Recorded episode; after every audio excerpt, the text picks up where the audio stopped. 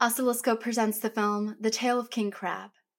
The International Cinephile Society hails it as an atmospheric masterpiece and an unforgettable chronicle of humanity. The sumptuous Italian fable of love, adventure, and redemption across nineteenth century Tuscany and Tierra del Fuego opens April fifteenth exclusively at Wilmette Lincoln Center. The Cannes and New York Film Festival favorite is proudly supported by Cinema Made in Italy. For tickets, visit filmlink.org slash crab.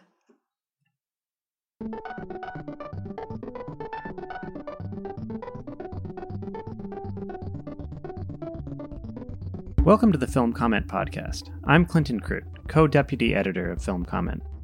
For this week's podcast, I sat down with filmmakers Stewart Bird and Deborah Schaefer, the duo behind the nineteen seventy-nine documentary The Wobblies.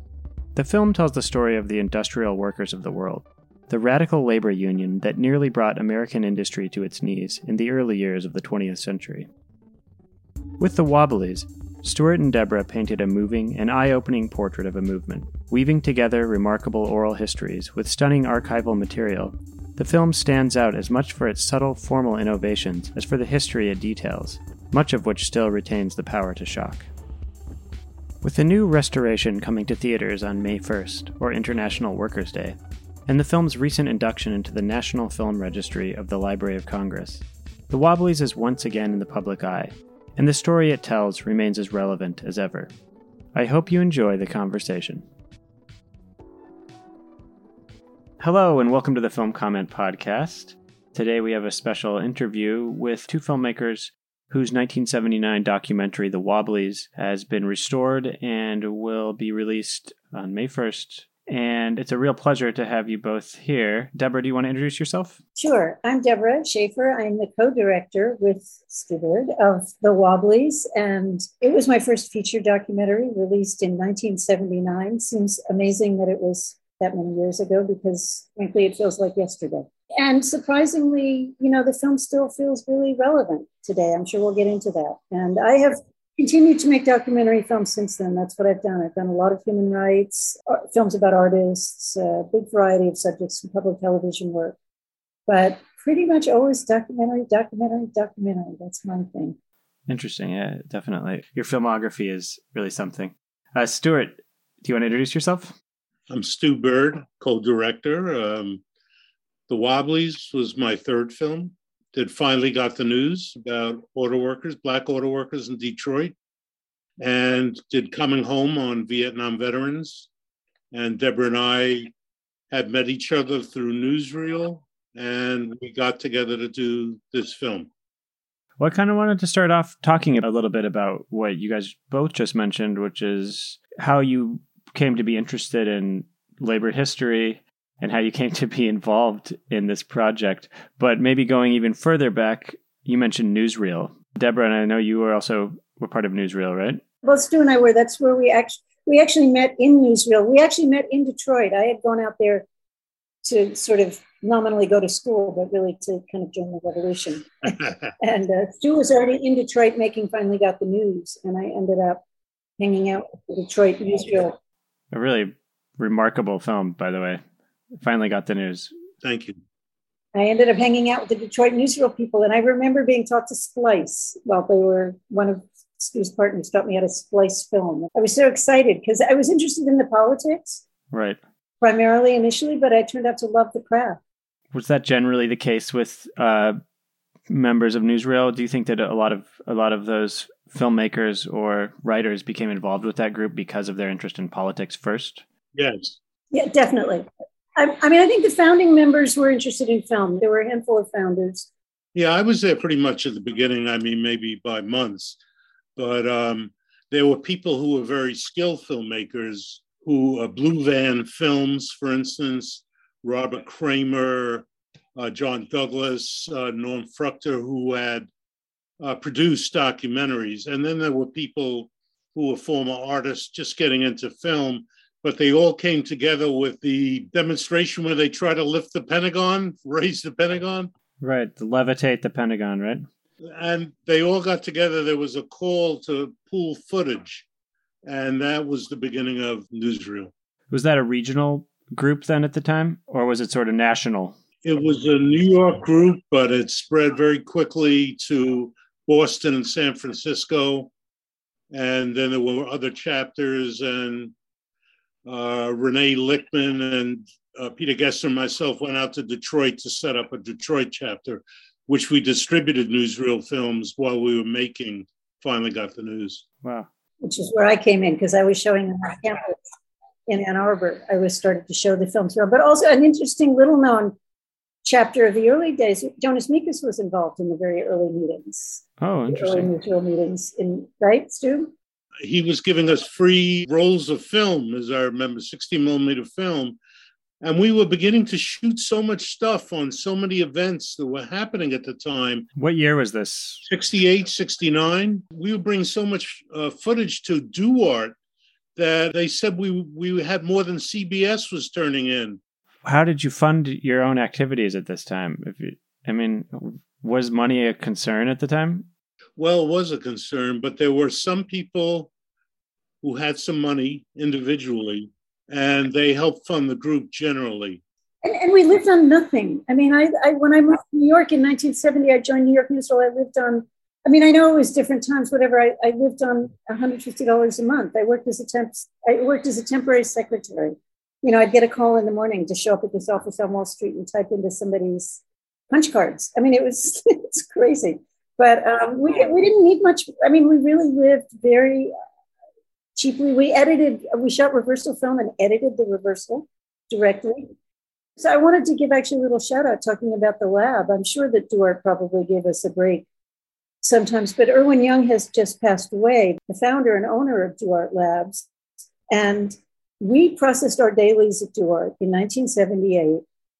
And we had gone to another lab to do the answer print. It's a long story, and they weren't able to handle, because we had black and white archives and colored footage, and we ended up going back to Duart, and Irwin solved our problems and made us a gorgeous answer print. And Duart just did the restoration, the four K restoration that was paid for by MoMA. So the Wobblies sort of was, you know, had its whole technical birth and final stage at Duart Lab. And I saw Irwin one of the last times I was up there to check the, the restoration. So uh, he was very important uh, to independent filmmakers. Well, there's no doubt about it. Very important. His son had been an, uh, an independent filmmaker. I forgot the name of the film, Deborah, but... Oh, no, his, it was his brother you probably remember from Alan. Oh, it was his brother. That's, That's not his brother, son, Bob yeah. Young. But his son is a filmmaker and is still making documentaries, um, Todd Young. Oh, interesting. I didn't know that. So you guys met in Detroit in nineteen seventy. Is that around then? Yes, but there's a good story about how we got into the Wobblies, because we weren't really hanging around with each other at the time we started the film. Neither of us were any longer in Newsreel. We were both living in New York. Newsreel sort of dissipates, right, over the course of the seventies, or becomes a different organization. Well, it's a lot, a lot of internal strife. Like many organizations, the organization sort of ate itself up from the inside in some ways. Although Third World Newsreel still continues in New York as really the continuation of what we were. And there's still a California Newsreel, which is a continuation, a legacy. And they distribute all our old films. But somebody had given me a book at some point called Milltown. And it was about the strike in Lawrence. And it was written by a guy named Bill Kahn. And it was a book that had been banned in the fifties.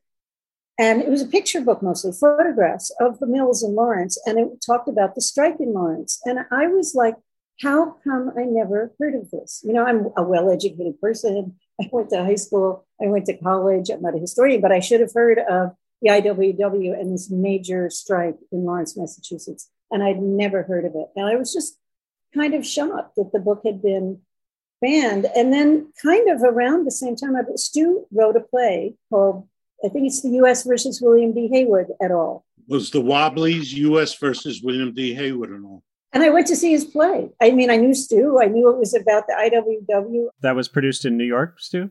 Hudson Gill Theater. I remember going, and there were some old Wobblies that shown up. They were in the audience that night, and they were all hanging around afterwards talking. And the play was great. And I was inspired by it. And I said to Stu, at the, I was seeing these people there that night. I said, Stu, we have to do a film. That was seventy-seven. We started with the idea. We did a little test shooting in seventy-seven. We did a few interviews locally, New Jersey and New York State, and wrote the N E H proposal, which, you know, in the old days under Jimmy Carter was president and the N E H was a more liberal institution. Right, right. It sounds like, Stu, you had a pretty solid understanding of the history of the labor movement and of the I W W in particular at this point when you embarked on this project. Where did that information come from? Where did that interest come from? For me, it was the same thing as Deborah. I didn't know, you know, I, I went through school, I uh, went through college, didn't know anything about the labor movement except for my own family. You know, in the sixties, people started to read books about this type of stuff about our history. And I think a lot of filmmakers, not just Deborah and I, but a lot of filmmakers were relooking at history, American history, and taking another glance at it and doing films about it, or videos. I read Labor's Own Untold Story, which is put out by the United Electrical Workers. I read the autobiography of Big Bill Haywood. And I, I was, I couldn't believe this stuff. I, you know, the Western Federation of Miners uh, having dynamite wars with uh, the Pinkertons, and I'm, I'm going, what, what is this about? You find out like hundreds dead, and just like, can you can't even imagine it. Right. I mean, all across the West, and then of course the stuff in New York I knew about with the textile unions and everything. I knew a little bit about that. If you grow up, I feel like in New York or in these bigger cities where these actions really like had a strong effect, then maybe you might know a little bit more about it growing up. But uh, I grew up in Western Colorado, and we knew a little bit about mining, some of the uh, mining wars. But even that wasn't really clear, like what had happened. We were, we didn't get full on history lessons in high school on that. For no, sure. no, no. This wasn't in your textbook, nor in the college textbook. You know, you really had to search for it. You don't know who Eugene Debs is until after you graduate college. Oh, yeah. You might know Eugene Debs and Samuel Gompers. Sure. And only because Debs ran for president five times, you know. But it's true. We didn't know that history, and it was very exciting to us. And uh, I did the play with a guy I worked with at the Mayor's Office of Veterans Affairs. And we never written anything. We wrote it in the labor history Labor Theater, but we gave them a copy of what we had written and they put it on. It was amazing to me. Of course, the great actors in New York, and it, it was a lot of fun. Well, we ended up solving some some editing problems in the film with the play too. The play ended up becoming an inspiration. But at the time we did The Wobblies, I mean, as Stu said, we were all starting to look, a lot of us filmmakers who'd been anti-war filmmakers and supporting various political movements, the Black Panther Party and the Young Lords and the League of Revolutionary Black Workers. We started to look back at our, our the left was sort of falling apart in many ways after, at the end of the Vietnam War at seventy-four. So people started to look back to our history. Where did we come from? What were the movements that preceded us? What can we learn from them, both their successes and their failures? Documentaries still had a very bad reputation in the world. I was working as a film editor to make a living, and I was working like at C B S actually or somewhere, and I'd take a taxi home late at night. People say, or whatever, I'd meet people, they say, what do you do? I said, oh, I make documentaries. And they would say, oh. You know, it's like documentaries were like not anybody, they, it meant It meant a classroom. It meant boring, like what you got in high school. So I think we were kind of, without knowing it and without intending to be there, we were uh, kind of on the cutting edge of a new, of changing the definition of, of what a documentary film could be. And because the leadership had all died, because we didn't have Big Bill Haywood to interview or Elizabeth Gurley Flynn to interview or any of the big industrialists, we had to be creative about how to include them in the film. And so we started, we used actors' voiceovers, reading their real words. Um, but I noticed that Rip Torn is in the credits. Is yes, Rip Torn is in Rip Torn and um, Geraldine Page. Right. The biggest thrill of putting the play on was that they showed up.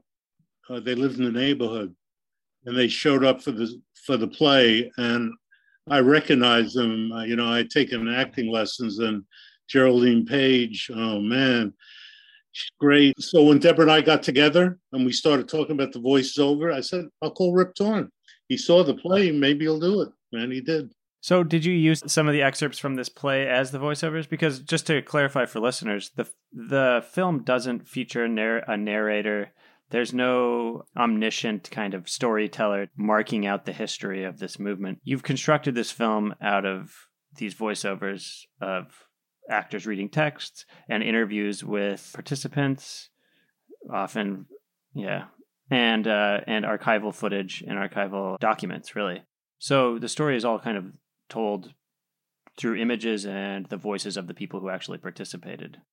And that, I think, is really what make what kind of sets it apart from documentaries that came before. Yeah, that was our goal. I mean, to make it a people's history of the I W W, you know, and but we did use, I think, Stu, isn't the opening bit in the film from the play, the What's Your Name? Yes, yes. That, we put that right out of the play. We didn't that was right out of the play. To open the film with that yes. little bit, but we didn't, often when I'm making films, at least, I don't really know how they begin and end. I sort of know what the body of the film is, but you have to you have to come up with an actual opening and an actual ending. And we lifted that opening out of Stu's play, and it, I think it works. I still think it's breathtaking. I watch the, the film. ending too. The ending of this is really powerful. I think we made the ending up. Is that from the play, or did we make that up? No, but we figured out to go back to the beginning to end the film. That's what we did. So we the idea of having the judge. It might seem easy now, but it actually took us a while to figure that out. I remember the day we tried it. We did it with like one of us just reading the voiceover, and I remember sort of bursting into tears because it worked, and we'd found it. We didn't have an ending, and we'd nailed it. Yeah, it's really it, the editing is really impressive. I mean, it seems like it was a, a huge amount of, of work to piece all these all this stuff together and make a coherent story out of it.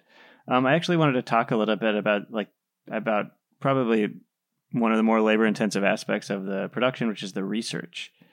How did you go about finding these people, first of all, locating these people, and then interviewing them, traveling around the country, finding these little old people who are, you know, just incredible in this well, movie? Some people we had, we had a couple of people from the play, you know, we had a couple of people. So we started with them.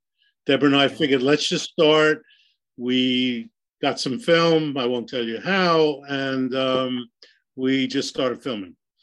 Um, but for instance, James Fair, I, I, let me just back up. Um, we had a board from the N E H, were, which were pretty much the basic uh, people who had written books on the, on the Wobblies or the labor movement at that time.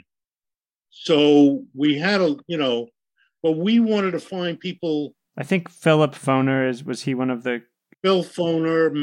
Um, I don't think he was on our board. Advisory board. Was he? Was he? Yes. A, he was. Phil, okay. Phil Foner, yes.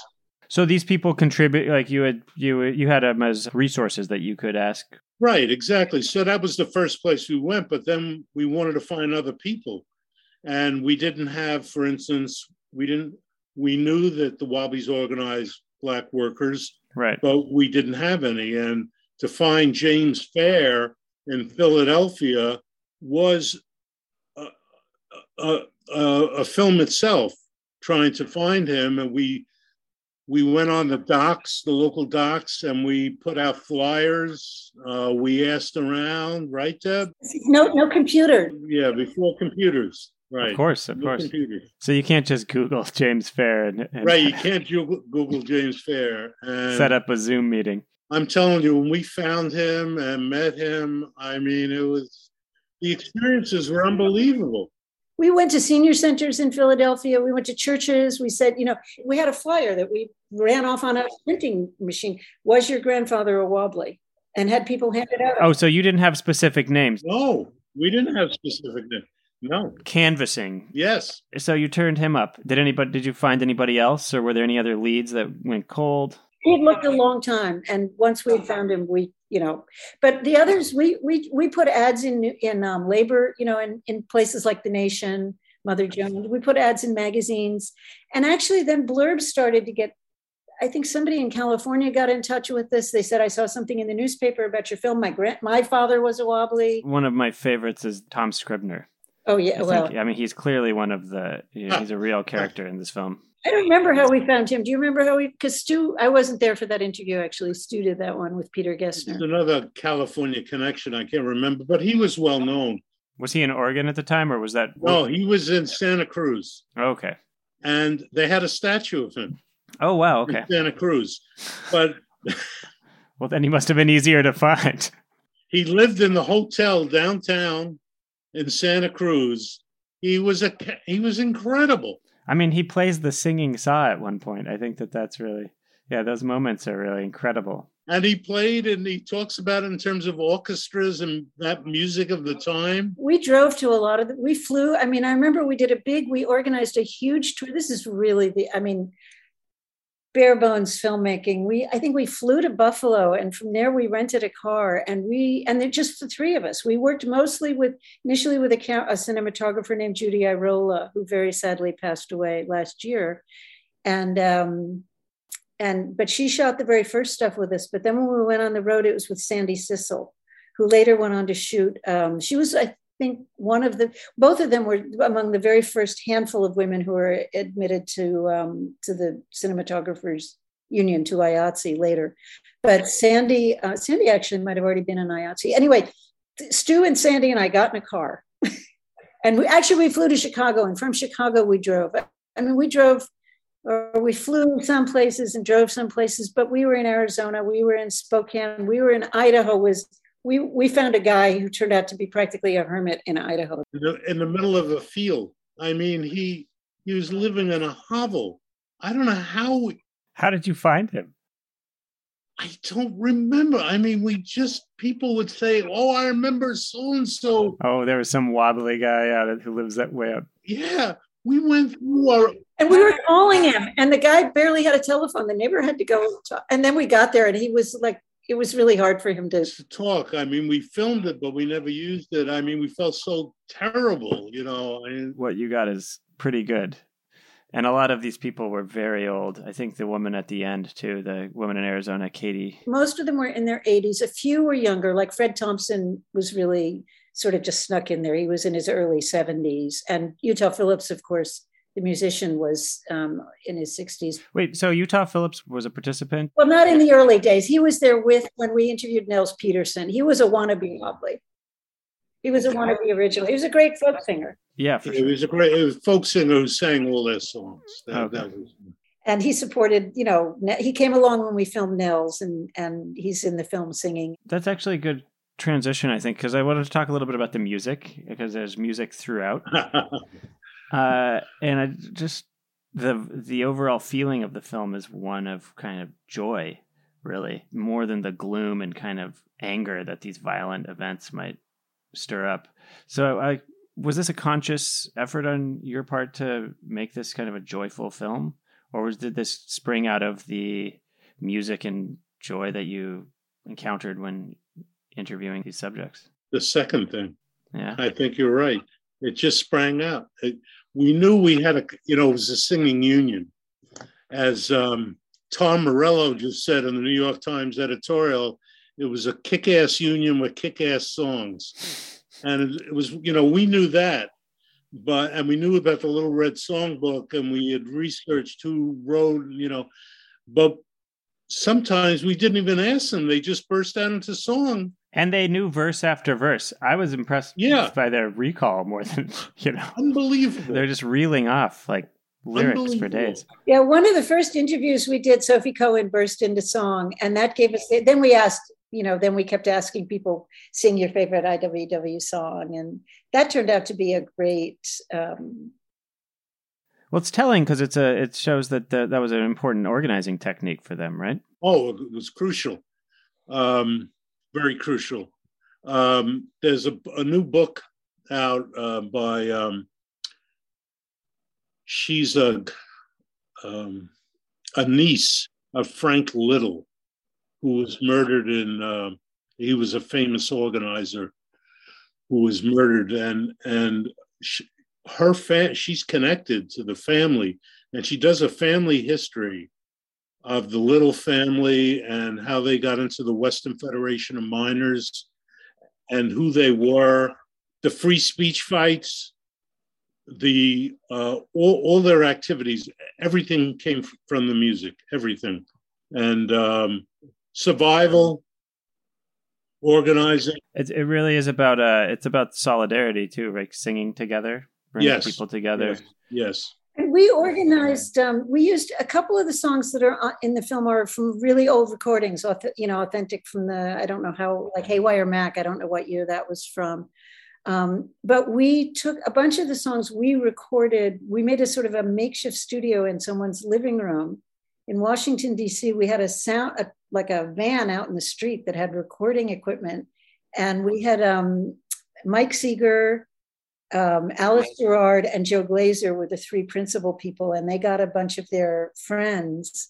And we spent a day just recording song after song after song. And so a lot of the soundtrack is that, you know, is, um, I mean, it's good quality recordings, and but it has that really live quality too, you know.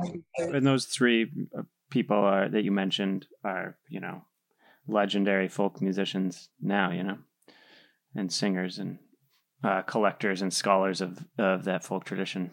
It had to be good. The Italian songs in Lawrence, we also recorded. We recruited some Italian-speaking people to sing them. That was really fun. And I ran into one of the women, uh, Camilla Tonilo, I think her name is, who sort of organized that for us. And she became a film editor. And I ran into her m- many years later on another job. She said, "Don't you remember I did that well?"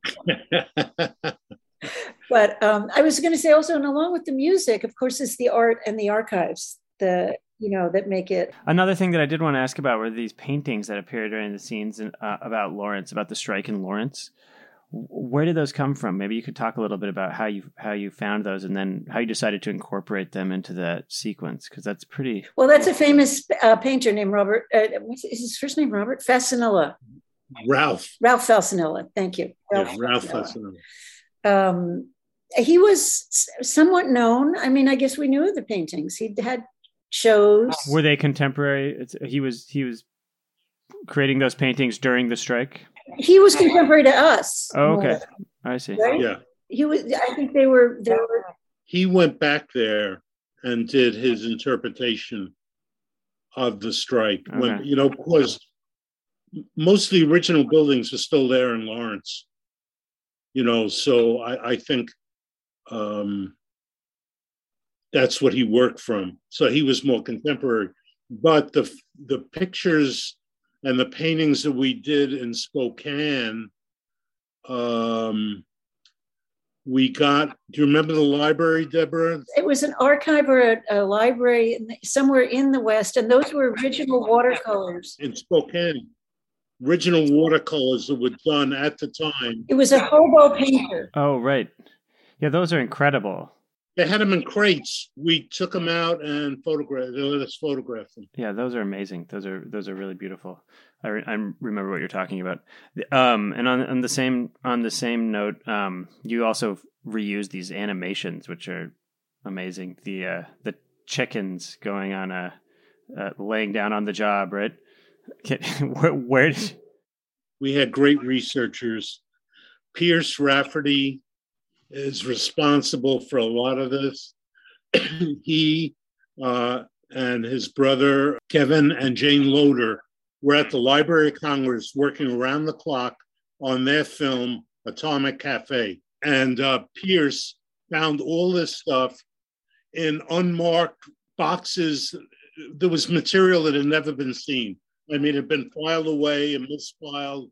So was that cartoon as sort of a propaganda? Is it produced by the government? Uh, was produced by Ford Motor Company. I no, that know. Ford Motor Company was the other one. Was the um, the rat? Yeah, they were. But there was a series out of Hollywood. There was an Alice series of of films. Right, it's Alice's Little Red Hen or Alice's Hens. Yes. Yeah, I don't know much about the rest of the series, but um, that was the one that was, you know, against the Bolshevik rooster that was organizing uh, Hensky. The hens to go on strike. Yeah, Little Red Hensky. Little Red Hensky, right, from Moscow, taking the train in with a mustache. Yeah. Yeah, that's great.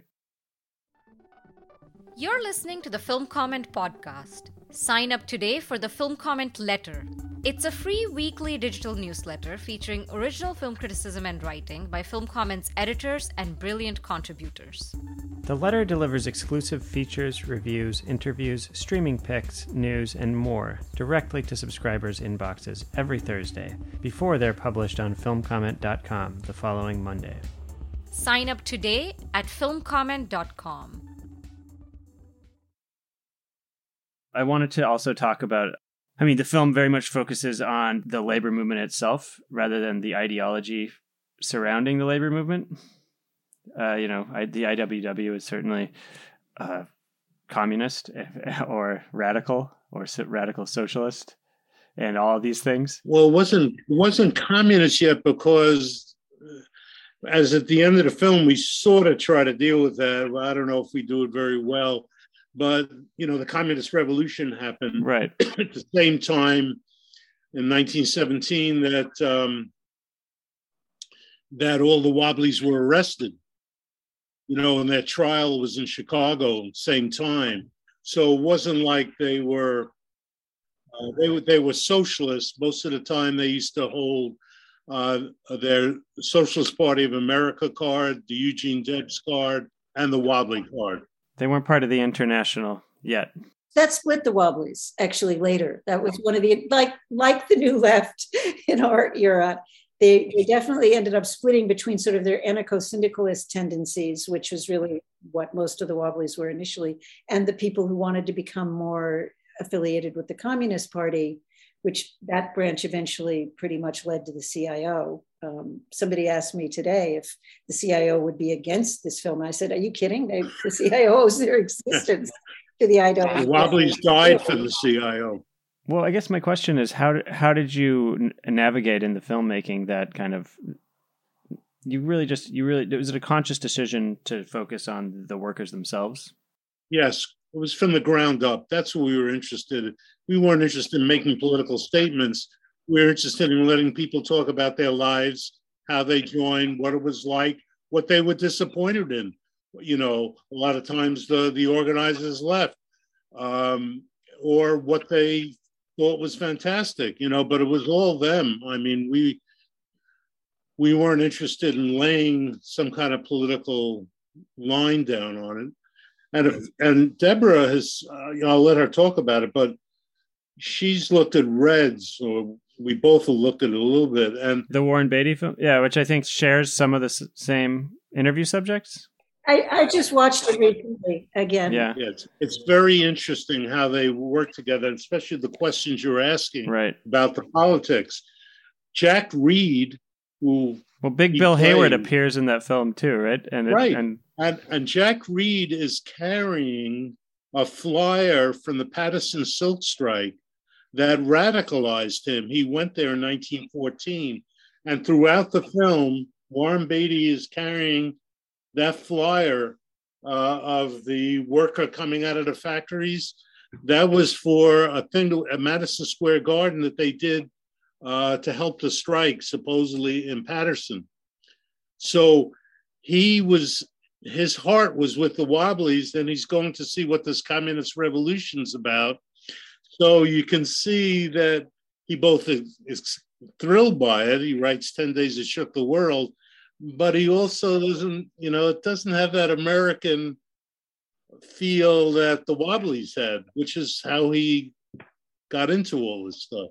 But, I, you know, what I remember, Stu, I, that at, at the end of the film, I remember feeling very, that we had learned, I had changed my thinking by the time the film ended, because by the time we ended the, pro, you know, working on the film, because I think I thought, oh, you know, the, the I W W was torn apart by internal strife and this fight between the budding communists and the anarchists. And, but by the time we were done, and we had, we were done interviewing everybody and understanding the level of repression that came down on the I W W, one hundred one of their leaders arrested nationwide. I mean, it's a precursor to the Chicago seven trial. Right, but it's one hundred one instead of seven. Yeah, and ten times more. Because it was more threatening. Yeah. You know, and people were people were jailed, and people were at were deported. Um, I W W members. It's unbelievable. It is. And, you know, the Wobblies um, suffered through repression more than anything else, more than internal st- strife, more than anything. They suffered from the enormity of the government apparatus that came down on their heads for trying to organize workers. And I'll tell you, nothing is different. I mean, Stu and I were sort of so excited about the, Stu called me when the, the New York Times came out with the article about the Amazon in organizing in Staten Island. And, and, you know, we have to, and I read yesterday about the, how Amazon is coming back at them now. They're throwing everything at the book in them. They're going through every legal machination they can to try that it was an illegal election, people were coerced into voting. They're going to do everything they can to destroy that. Well, yes, short of actually murdering the organizers, which is what the I W W organizers were facing, you know. That's right. And this is really That's like right. what this makes this story so incredible. And like, you know, it resonates today, sure, in these in these contemporary labor struggles. But I think that like uh, these people put their actual lives, you know, on the line just by going on the picket line, um, and it's and it's something that is very difficult to understand from, um, you know, today, I think. And I think the film does a great job of making that clear too, by actually giving these people's voices. That's right. That's what we tried to do. Yeah. I also wanted to talk a little bit about the film, as you kind of were just talking about this, but its reliance on oral history really, and coming out of more of a tradition of oral history rather than this kind of narrative storytelling documentary. And there are a number of other films from around the same time that deal with similar subjects. I'm thinking of like Union Maids, um, and, uh, what's the, the Rosie the Riveter movie, which I said came, uh, came after us. Union Maids was before, and I'm good friends with Julia Reichert still. Um, she and her partner, Steve Bogner, are helping us with the promotion to labor, because she released a film about a year ago called Nine to Five, The Story of a Movement, which is about the nine to five secretaries, um, the organization that started in Boston. Terrific film. Anyway. They- so they all kind of approach the material in a similar way. Well, we kept building on each other is the way I put it. I mean, Union Maids was really a black and white, very, you know, one of the first. And then the Wobblies came after Union Maids. Union Maids, what, nineteen seventy-six? So a couple of, around then, maybe? Uh, Union Maids was probably seventy-six, yeah. And the Wobblies was seventy-nine. And then um, and then Julia turned around. Julia, and she was partners with Jim Klein at the time. They were making films together. They turned around and made Seeing Red. Um Which in which they took a lot of things from the Wobblies. And by the way, Warren Beatty also, his team was calling us for ask, asking research questions. A couple of the witnesses in Reds are um, appear in both films. Film. Uh, Art Shields, and especially Roger Baldwin. You were asking about to ask about the structure, uh, and I think one of the most um, unique things we did was used one of our interviewees, Roger Baldwin. We really use him as a narrator. We um, asked him, there were certain, there obviously there's certain pieces of information we didn't have, and we absolutely needed the founding convention. We needed to link from one region of the country to another, or from one era, one strike to another. So Roger became, we actually f- figured out in the editing where we had gaps, and we went back to Roger and said, would you fill these in for us? And we actually had written out a script for him. He was ninety-four at the time. We'd written out a script for him to read, and he picked it up. He had a piece of paper, and he said, I wouldn't say it like this. And he went and rewrote everything we'd written and then recorded it. And, you know, he later became one of the founders of the A C L U. And I had forgotten how he has a very big part in Reds. I, having watched it recently, he's really just terrifically eloquent. And uh, that was a really great device, because we had a narrator without really having a narrator. Did you have a version of the film early where you had a narrator or some kind of, this was always going to be this sort of oral history, archival documentary? Yeah. When I went to work for television, I said, okay, we're going to do it without a narrator. And they looked at me and they said, no, we're not going to do it without a narrator. But on my own films, I've never used. Some, you know, we asked uh, some people to write letters for us uh, to get the film preserved right. by uh, the National Film Registry. And there was one academic, and I forgot who it was, who said, well, the film is should be preserved, but it's an archive in itself, you know, it's an archive in itself in terms of what they got. Yeah, I mean, the footage, the interviews, is it's incredible. You don't know. It's interesting. You know, of course, we made this film. It's a long time ago. And it's it's a little bit of a surprise to me that, you know, here we are forty, I can't do the math, but forty-two, forty-three years later. Yeah, that... Um, But, you know, the people are gone. You couldn't do this film. Nobody else did a film about the I W W when they were still alive. And everybody, you know, who we interviewed for the film is is gone now. Every now and then I get a letter from like somebody's grandchild asking for a link or a copy. Right. I mean, it'd be incredible to see her grandparents. But they really, we, you know, so the film has become a classic partly because it's the only one that preserves those real voices of those real people who were part of that very real movement. You kind of tr- touched on this a little bit, but what it means to you both as filmmakers and as historians that the film has been inducted into the National Film Registry last year, and, you know, this restoration and release, and that it's still uh, garnering so much attention.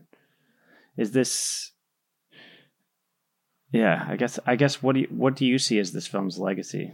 Well, I think it's up to other people to decide what the legacy, what the what the legacy is. But it's it was, it's a bit of a surprise to me that that a film I, you know, that the first sort of feature documentary I made um, has probably become the film I'm going to be most remembered for. Uh, you know, even though I have many other films about many other subjects and a short film that won an Academy Award, and um, but you can't, you know, those things are really unpredictable, I guess, in life. You can't know. Um, what's, you know, and you never start a film thinking, oh, I'm going to make a classic. I mean, you, you obviously don't think that way. We made a, we made this film because we, you know, cared deeply about the people and the movement and the cause and the issues. And, um, you know, the, because those things, because so many of those things are still with us, the film is still speaking to people. And, and I think we, you know, we both, we worked very hard and we got, um, it's not luck. I don't think it's luck. I mean, I think we we worked very hard to craft a film that would work as a movie. You know, that wouldn't be that kind of documentary that I started out talking about that just, you know, made you want to go to sleep or, you know, think you were back in school. I've always thought that, you know, documentaries need to be as as entertaining as any other media. I mean, they're films, they're movies. When Deborah and I decided we were going to give it, uh, we had sort of tried to get it in the National Film Registry once before. Uh, I, I don't know, it was sort of half-hearted, uh, uh, but we tried. And then we decided, all right, look, we'll do it one more time. This is it. We'll, we'll, tr- we'll really try to do it, and that's it. You know, but we're not doing it anymore. And um, what really heartened us and made us feel incredible were the letters of support that we got from people, many of whom we didn't know, you know, academics, um, um, others um, who loved the film, people who used the film for twenty-five years. I mean, people who you just...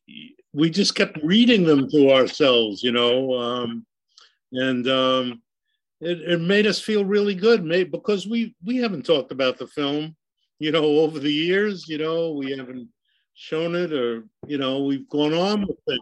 It's very gratifying.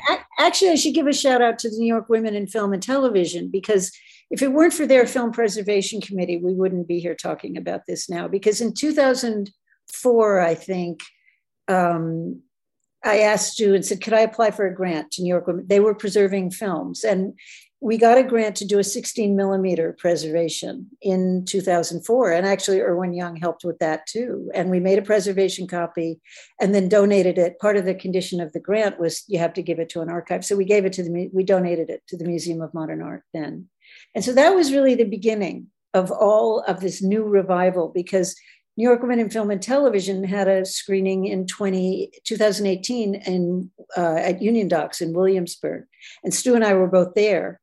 And I think that was the night we hadn't, I hadn't seen the film in years. But, I mean, I had seen it in the preservation when we'd done the preservation in two thousand four, I guess two thousand five. But in two thousand eighteen, we showed it at an audience in Williamsburg. And we were like, oh my goodness, this is really, these issues. It was very much because of the deportations were very, Uh, were, were happening then at the border. And uh, that's what kicked off, really kicked into high gear, the idea of, of um, getting, you know, recampaigning for the National Film Registry. And we got a lot of help from New York Women Film, New York Women in Film and Television, their Film Preservation Fund, to, and then to get the four K restoration done. And we were talking about doing it on our own. And, and MoMA said, we'll do it. Wow. Yeah, I'm reminded of the uh, that cartoon that I mentioned earlier, where the, the the Ford one, right, where it says American institutions, the farmer's looking at his American institution. And then he says, Bolshevists, Bolshevists are the rats of civilization, sneaking in through the little hole, going into the National Film Registry. Uh, but I think this resurgence of interest in this material is at this time is, I mean, there's always an interest in this, but uh, it seems to be seems to be picking up a little bit. Oh, I think so. I really think so. Um, even what finally got the news, this black camera out of Indiana University, yeah, was calling for papers on fifty years after finally got the news. Wow. I sent it to you, Deb. I, you sent me the email where they were asking. It's like... Oh, well, and unions are coming back. There's a real... Yeah. I mean, at the time we made the Wobblies, I think seventy percent right. of the workforce was unionized, right? And now it's less than ten percent of the American workforce. But there's a huge interest, and among the most marginalized workers. Starbucks workers are joining the I W W. There, there are there are Starbucks shops that have been affiliated now with the I W W. And this Amazon thing really is um, very thrilling. And we're going to do everything we can, you know, to support them and make the film available. And yeah. I, I just, the other day I went to the Strand and I was looking for um, a book on labor history, and they're like, oh, the labor history section's actually in the basement in the far back corner. And I said, oh, can you, why is that? And they said management requested that it be put, that, that the section be oh, moved there. I couldn't the believe it. Strand? Oh my God. Well, so, oh, you know, man. It's not, it's not exactly the Pinkertons coming into crackheads, but it's, uh, you know, uh, slightly more subtle. Well, thank you guys both for so much for coming on. It's been a real treat oh, to talk to you. Our pleasure. Our pleasure, Clinton. Great, really. It was really terrific. Thank you so much. The Film Comment podcast features original music by Greg Einge. Film Comment is a publication of Film at Lincoln Center. Since nineteen sixty-two, Film Comment has been the home of independent film journalism, publishing in-depth interviews, critical analysis, and feature coverage of mainstream, art house, and avant-garde filmmaking from around the world. Visit us online at film comment dot com.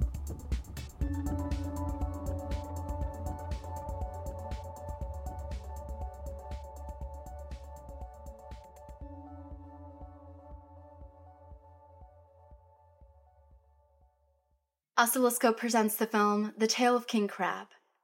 The International Cinephile Society hails it as an atmospheric masterpiece and an unforgettable chronicle of humanity.